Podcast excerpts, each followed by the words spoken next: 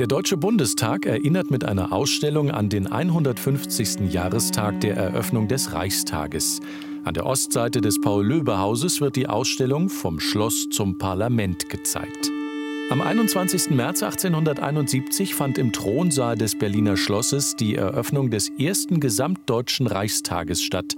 Anwesend Kaiser Wilhelm I. samt Entourage auf der einen, die Abgeordneten auf der anderen Seite. Der Reichstag ist Teil unserer Parlaments- und Traditionsgeschichte mit allen Unvollkommenheiten. Es war ein langer Weg zu Demokratie und Parlamentarismus, aber in dem spielt der Reichstag eine wichtige Rolle und der Reichstag hat in seiner Tätigkeit ja auch mit allen Unvollkommenheiten, wenn man das aus der damaligen Zeit sieht, vieles dazu beigetragen, dass äh, Deutschland eine Nation wurde, dass sich auch Demokratie schrittweise entwickelt, entwickelt hat. Er hat mehr Bedeutung gehabt, als man am Anfang auch der Kaiser und die, und die Aristokratie wollte. Er konnte nicht den Kanzler wählen, aber Gesetze gegen ihn, ohne ihn zu machen, war auch schwierig. Und er war, das, er war zunehmend das Forum der Nation, was ja auch heute noch eine wichtige Funktion des Parlaments ist, nämlich die öffentliche Debatte, die Vielfalt der öffentlichen Debatte im Forum der Nation zu bündeln. Das ist der Reichstag zunehmend geworden.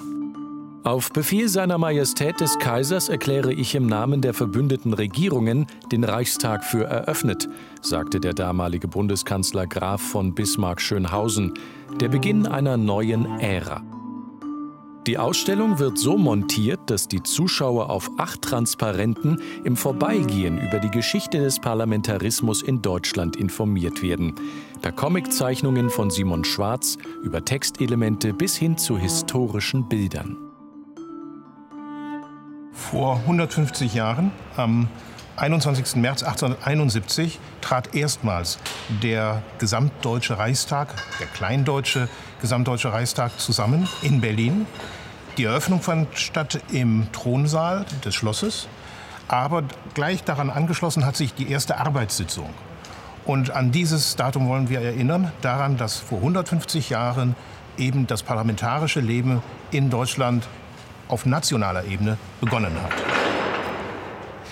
Äh, der Titel der Ausstellung lautet Vom Schloss zum Parlament und vollzieht damit genau die Bewegung der Abgeordneten an diesem Tag hier in Berlin nach. Die Thronrede Kaiser Wilhelms I., die sie sich zuerst angehört haben im Schloss, und dann begaben sie sich eben in das preußische Abgeordnetenhaus und haben dort die erste Arbeitssitzung eröffnet. Gleichzeitig ist das natürlich auch symbolisch gemeint, denn so haben sich ja die Machtverhältnisse verlagert. In Zukunft hat das Parlament eine immer stärkere Funktion, eine immer stärkere Bedeutung in diesem Kaiserreich erlangt. Und äh, das kommt eben auch hier in dieser Ausstellung zum Ausdruck. Es ist ja so, dass in der Regel doch immer im Vordergrund der Aufmerksamkeit die Schlachten stehen, äh, die großen außenpolitischen Aktionen. Und ganz wichtig in dieser Ausstellung ist, dass die Parlamentarier, die die eigentliche Arbeit ja leisten, die Gesetzgebung leisten, dass die Parlamentarier gewürdigt werden. Dazu gehören unter anderem Ludwig Windhorst, Eugen Richter und Eduard Lasker oder Eduard von Simson als eine der wichtigsten Persönlichkeiten, die die deutsche Politik jemals hervorgebracht hat.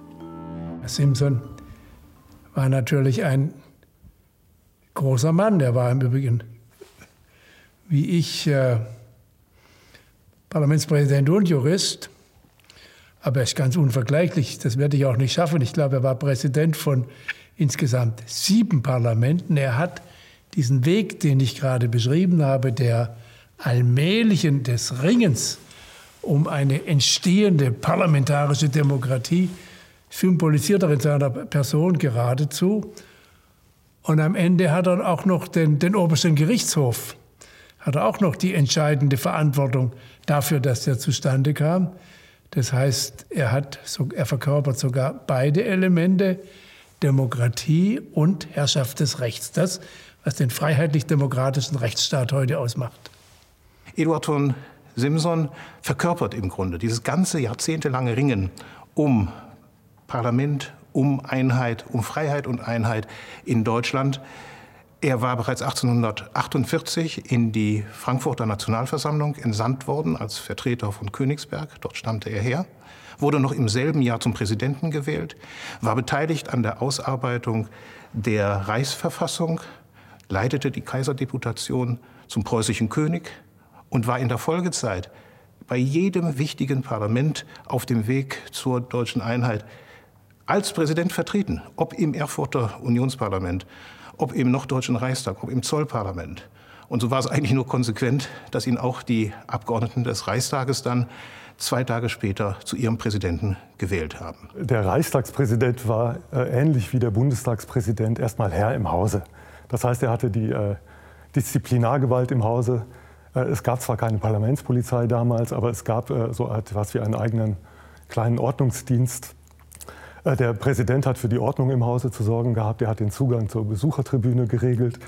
Er hat die Sitzung geleitet, er oder seine Stellvertreter. Insofern gibt es sehr viele Parallelen zu dem, was der Bundestagspräsident heute hat. Allerdings hat der Bundestagspräsident heute noch viel weitgehendere Kompetenzen, was etwa die, ähm, die Bestimmung des Wahltermins angeht. Und das, was man unter dem Begriff der Parlamentsautonomie ähm, zusammenfasst. Im Kaiserreich war diese Parlamentsautonomie, also dass der Reichstag komplett alleine zuständig ist für seine Angelegenheiten, noch nicht entwickelt. Es war wie alles im Kaiserreich dualistisch. Es gab immer ein Zusammenwirken zwischen Parlament und Obrigkeit, sprich Kaiser, kaiserliche Regierung, Reichsleitung. Das Ausstellungskonzept und die Präsentation der Exponate sind außergewöhnlich. Das bietet die Möglichkeit, dass Besucher von außen das jederzeit sehen können das bedeutet, niemand muss in einen Raum hinein. Wir müssen ja Rücksicht nehmen auf die Corona-bedingten Einschränkungen. Und wir haben die Möglichkeit, über die QR-Codes, die dort aufgebracht sind, auch auf die entsprechenden äh, Texte, Fotos etc. weitere Informationen im Internet des Deutschen Bundestages zu verweisen. Sogenannte Begriffswolken machen die Vorbeigehenden neugierig. Was sich dahinter verbirgt, wird in kurzen Texten erläutert. Sie sind jeweils in sich abgeschlossen und bewusst einfach gehalten, sodass sie auch der Spaziergänger schnell erfassen kann. Die Ausstellung schlägt den Bogen von damals zu heute. Sie zeigt die Verdienste der Politiker zur Zeit der Reichsgründung als Urparlamentarier auf. Damit sind sie ein Vorbild für jeden Abgeordneten, dass er souverän und mutig und entschlossen eben die Anliegen des Parlaments vertreten muss. Nur über die außenpolitischen, über die Staatsaktionen wird diese Arbeit der Abgeordneten immer wieder in den Schatten gestellt. Und dann ist es eben die Aufgabe des Bundestages selbst, dafür zu sorgen, dass eine solche Traditionslinie hier entsteht, dass äh, der Bundestag selbst diese Abgeordneten und ihre Arbeiten würdigt. Und dem dient diese Ausstellung. Weitere Informationen finden Sie unter bundestag.de-150 Jahre Parlament.